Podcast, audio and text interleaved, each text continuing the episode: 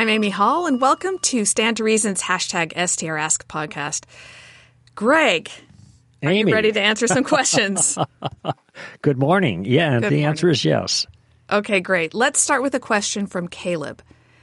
How ought a soldier in combat conduct himself in order to reconcile the directive to kill his enemy and God's commandment to love and do good to those who hurt them?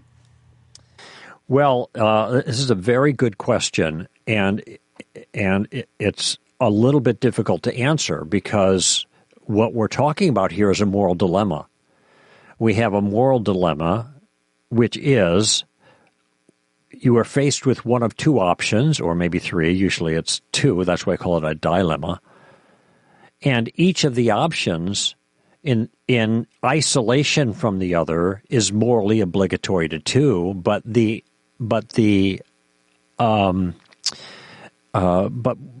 circumstance is such that both are confronted at the same time, and they are contrary to each other. Now, we have an obligation to love our enemy, but there is another obligation, and that has to do with appropriate self-defense. And this, by the way, this concept is exemplified everywhere in Scripture.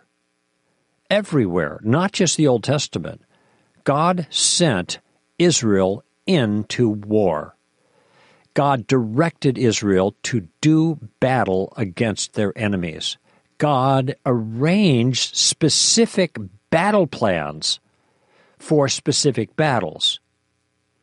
Just as an aside, what's interesting is that God, in many cases, said, you go into battle and I will give you victory. But then either God gave battle plans or the commander in question, maybe David, arranged certain military circumstances to be effective. So there was no inconsistency between God guaranteeing an end and humans taking responsibility, taking responsible action to see that that end is accomplished. The broad principle here, though, is that here is God commanding military action, which means there's an appropriate place for not only preemptive action, but also defensive action, or I should put it the other way because defensive seems more obvious, on the defense and also preemptively acting first in certain circumstances. Now, when one decides to do that is not always easy, okay? And there are a lot of other contingencies that are involved, but let me just lay down the fact that Scripture is clear on this, and this is especially the case when authorized government agencies are involved. When I say authorized, I mean authorized by God, because it is clear that Scripture ordains the purpose of government, foundationally, the punishment of evildoers and the praise of those who do right. Okay? That is the foundational concern, not redistribution of wealth, not helping people out, get better things in life, etc., etc., etc., etc., but this basic thing.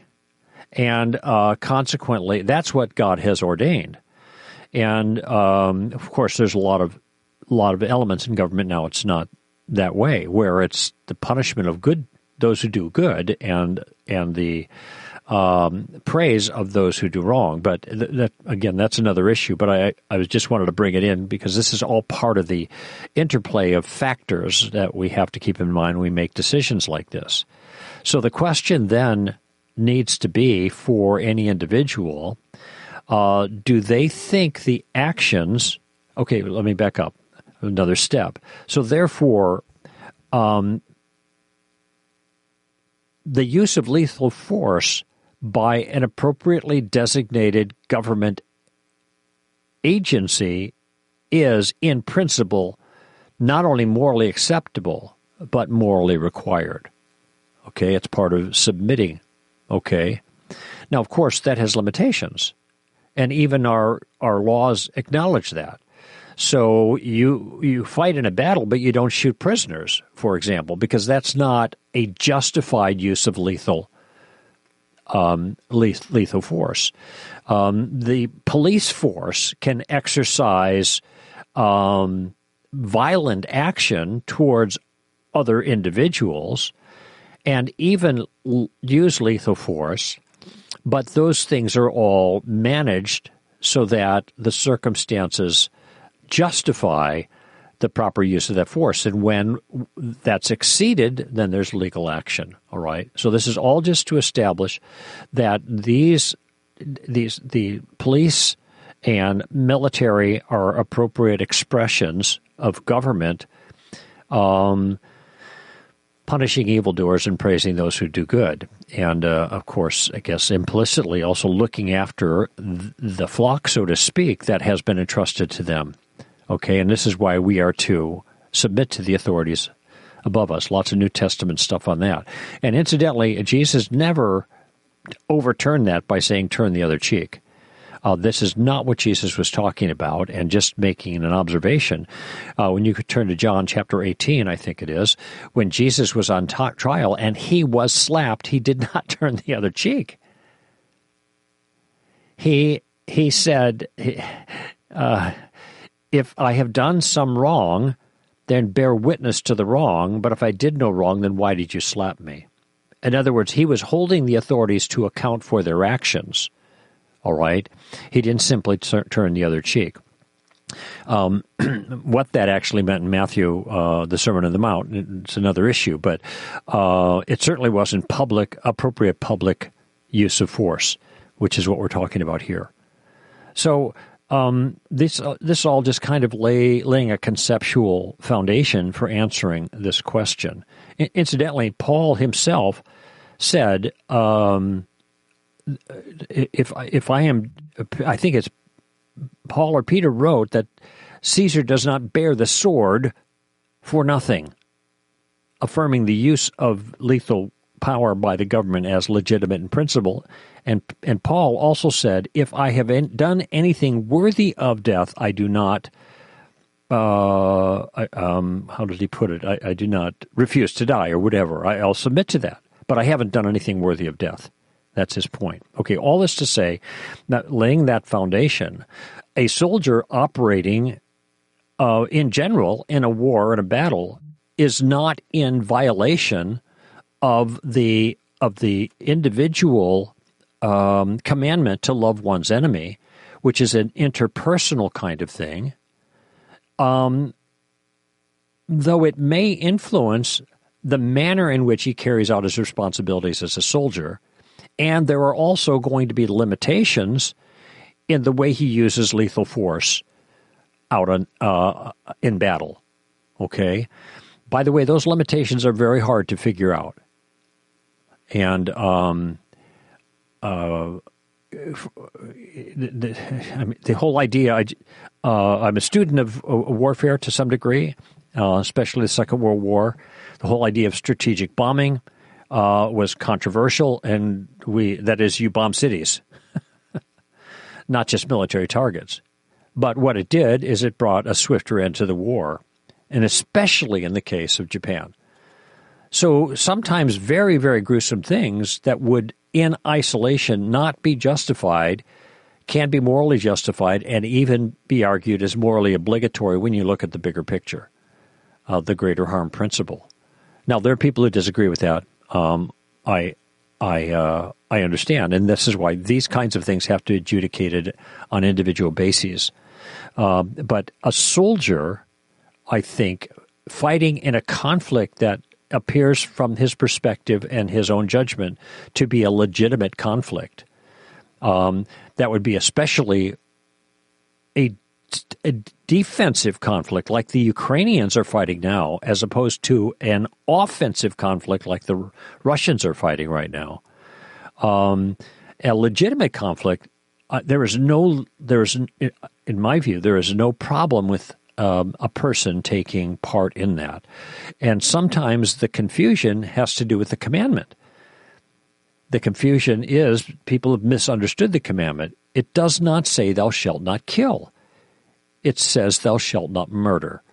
And there is a distinction in meaning between killing and murder in Hebrew just as there is in English. And the command there in the Ten Commandments is not to take life in an unjustified way. It is not an absolute prohibition of taking human life. If that were the case, then the entire Old Testament would be a huge contradiction to that commandment. Curiously, the command about capital punishment comes in Genesis chapter 9, verse 6. I mean, very, very early. If man sheds man's blood, then by man his blood shall be shed, for in the image of God, God created man. So there's a rationale. Where they're image bearers, you take the life of an image bearer, you sacrifice your own. It's an egregious offense. Anyway, I've said a lot to kind of lay a broad foundation there, Amy. I'm sure you have things to add, but... first thing I want to point out is, if anyone is interested in finding that chapter, because I do think this is the key, it's Romans 13 that talks about the government bearing the sword for a purpose, as a minister of God, as an institution ordained by God for that purpose of keeping order and protecting its citizens. So that's in Romans 13. And I think this really is the key to everything, because if you are an individual running around as a vigilante, there's a reason why that is frowned upon, why that's wrong, because you do not have the authority to do that. It's the government who has the authority to do that, and that's what changes everything. I can't imprison someone, but the government can rightly put someone in jail. The difference is you're part of the institution that was created by God for that purpose. So how do you reconcile the directive to kill the enemy and God's commandment to love and do good? Well, this actually brought to mind, I was just listening to Screwtape Letters. Huh. And one of the things that Screwtape says in there is he's all upset because... Explain the background for people who may not understand. This is a C.S. Lewis piece, yes. Very cleverly written. Amy's chuckling because of the foil that is used to make... Lewis uses to make his theological points. So the Screwtape Letters is supposedly written from a demon's point of view who's trying to tempt someone, and he's giving advice to the tempter of this man. And it's all discipleship. Yes. It's such a great book. But anyway, at one point in there, he was upset because he says the English will fight against the Germans, and then they'll turn right around and they'll give tea and crumpets to the first prisoner of war that they come across. Mm-hmm. So as individuals, they were taking care of the prisoners of war, while at the same time they were fighting the war as part of the larger institution of the government. So mm-hmm. I think there are ways to work that out as your individual actions, caring for people as you can, and fulfilling this purpose of bearing the sword in the way that you can. Yeah, and It was not the case with the Third Reich. They had a very different way of dealing with prisoners, although the military prisoners fared much better than political prisoners. But anyway, yeah. So that's a perfect example. Your Christianity needs mm-hmm. to come out in both of those ways: mm-hmm. in justice and in mercy and appropriate ways. You know, there's an interesting movie made quite a while ago. Tom Hanks is in it. It's called The Green Mile. And the character Hanks plays is a prison guard. And part of the idea that is developed there is the treatment that prisoners should receive while they're incarcerated. So incarceration is the punishment, but that doesn't mean that one can take it a step further and the guards in charge then treat that person in an inhumane way. And Tom Hanks is the character who treats the prisoners in a humane way, and you see that contrast that's being developed. There's some weird things about that movie. There's a supernatural element, but in any event, that issue is I think nicely contrasted there. The other thing I want to mention is sometimes people will say, vengeance is mine. It's not yours, it's mine, saith the Lord, kind of thing. Well, that's true. In other words, the basis for executing justice is God. Now, how does God do that? Does he do it immediately or mediately? Does he do it himself, or does he have someone else do it? Well, the answer is both. In the long term, it's immediate. That's Revelation chapter 20. That's the final judgment. It's immediate. In the long term, it's immediate. God does it himself. But until then, in the context of human civilization, He accomplishes his vengeance, justice, in a immediate way, that is through agencies that he has ordained to accomplish that end. And this is what Amy is talking about in Romans chapter 13. But actually, Greg, the passage you just mentioned where Paul quotes the idea that vengeance is mine, saith the Lord, that's actually immediately before the passage on the government bearing the sword. Oh, interesting. So what he says is that do not take your own revenge. Do not act as an individual to take your revenge, because God will bring about justice. And then he moves right into the government carrying out that justice. The immediate means, right. So you see both of those things right there in chapters 12 and 13. You know, I'm glad we got to talk about this, because there's a broader principle here, and that is rightly dividing the truth. And sometimes people will zero in on a line or two and then, in a certain sense, absolutize that line in disregard for everything else, and maybe in disregard for everything else because they don't know everything else. So vengeance is mine, and then they make this radical pacifistic application of it without further reading, and for example, in Romans 13, that God has ordained institutions to accomplish his appropriate vengeance in the temporal world. Or they'll misread Exodus chapter 20, where it talks about the commandments, one against murder, and read it as kill. I've seen this in so many movies. It just blows my mind. And I don't know where people get this idea that that's what it says, because it doesn't even say that.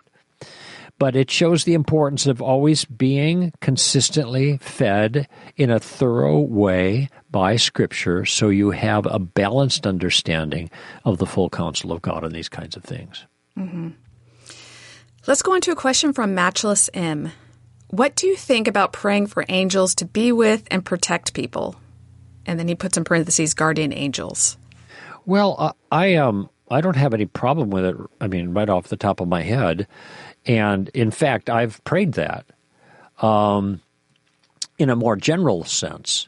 Scripture does, first of all, angels are real. And I'm, just as an aside, I didn't say we believe that angels are real. I said angels are real. In other words, this is a conviction I have about the nature of reality. I am not qualifying it by saying according to Christianity, or my particular belief is, because what that is doing is subtly relativizing the claim I'm making. Well, this is the claim that is part of the Christian worldview. And, of course, it is part of the Christian worldview, but the Christian worldview is the view I hold, and so do many of you, that's true in the factual sense of the word, as I like to add, true in the way gravity is true, okay? And so therefore I don't want to somehow take the stuffing out of my own point here by identifying it as a personal belief. It is a belief I have, but the belief I have is that it's so, and the belief could be mistaken. But I think choice of words in our culture right now on this kind of thing is important. Okay, so the supernatural world, the non-physical world exists. There are personal entities that occupy that world, and some of them are called angels.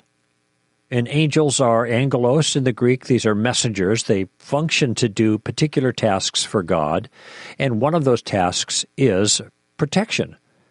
And we see this in the Old Testament, and we also see this less reference in the New Testament. One in the book of Hebrews, I think, is where we see this reference to the children having angels that guard over them. Now, there's no development of that theology at all. It's just an acknowledgement of that And there's another mention, and I'm not sure exactly which one's in Hebrews, but the other mention of angels in the New Testament, where it's referring to the role of angels, is that we should exercise hospitality because sometimes we entertain angels unawares. We don't realize that they're angels because they appear as human. And in the book of Acts, there are a number of times where angels were employed to accomplish some task on behalf of the Christians and rescue them, for example, from jail or deliver a message. And so this isn't the nudge, nudge, hint, hint kind of message. These are actual supernatural manifestations of angelic beings that are communicating something to the disciples in those cases where that's the circumstance. So angels are real, and they have a protective role. Now, if this is what they do, I don't see why there's any reason we can't ask for God to aid us in that way. Now, again, God is our protector, but God acts immediately most of the time. I was thinking about this driving into the show this morning, and I'm praying about it because there are concerns in my own life of how is it that God meets our needs immediately, and how does he meet our needs immediately? And as a good example, when the Jews were hungry in the wanderings, God gave them food directly from him. That's manna. That was an immediate provision. It fell from the sky. But when we're hungry, that isn't the way it works out.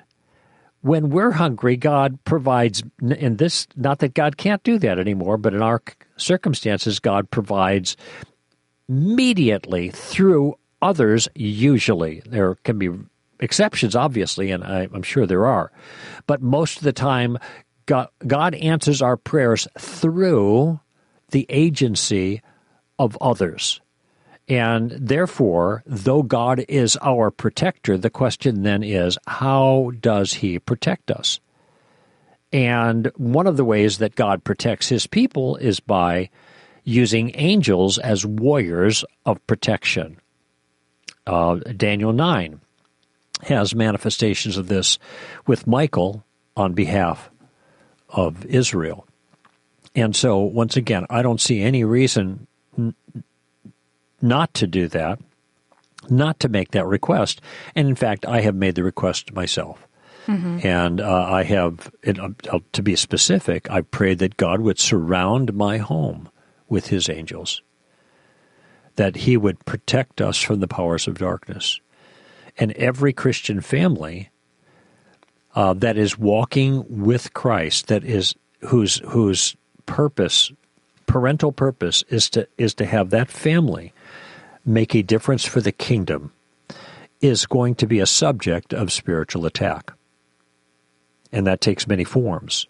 But in light of the fact that we are targets as followers of Christ, and the more visibility and more effectiveness that one has in the kingdom, the bigger a target they are, by the way. Because we're targets, we're going to be targeted. And this is why we pray for protection. Lead us not into temptation, but deliver us from the evil, literally. It isn't just evil. It's from the evil. What's the evil? Well, it's the evil one, probably. When I pray it all around. I say, from the evil, Lord, protect us from the evil one, from any evil that would come to us. I try to cover all the possibilities. But one means, I pray, that God would protect us from the evil is through angelic beings that could provide protection. Here's a verse in Hebrews 1:14, Greg, that describes the work the angels do for us. It just says, "Are they not all ministering spirits sent out to render service for the sake of those who will inherit salvation?" Mm-hmm. So they are sent out to serve us and protect us. So I agree with you, Greg. I have prayed the same thing. The one thing I would say, though, is do not pray to the angels. Right. That's when you start to cross a line. Yeah, that's right. God is the sender. Mm-hmm. They are sent out. And as messengers, God is the one who is at the switchboard, right? So when that's a very good distinction, Amy. Thank you. And as long as you keep that distinction in mind, I don't think there's any problem. Mm-hmm. By the way, but if you cross that line, that is a very dangerous line. That is I'm so glad you mentioned it. It didn't even occur to me, but I just want to reemphasize this, that you do not talk to you do not pursue conversations with any spiritual being. Okay, that would include angels or demons or dead people. All right? All right, this is like, duh, and this was a commandment given very early in the law. Okay, it's called necromancy. You don't call on the dead. This is bad because it's dangerous. Anyway, enough said on that, maybe. And God is great. I mean, that's the whole point of this beginning of Hebrews, right? Jesus is better than all of these other things, so why would you waste your time?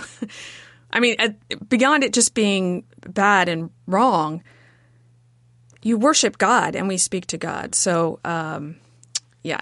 Which, by the way, is a implicit evidence for the deity of Christ, because we are not to pray to these others, but prayer is given in honor and obeisance, worship given to Jesus himself as God.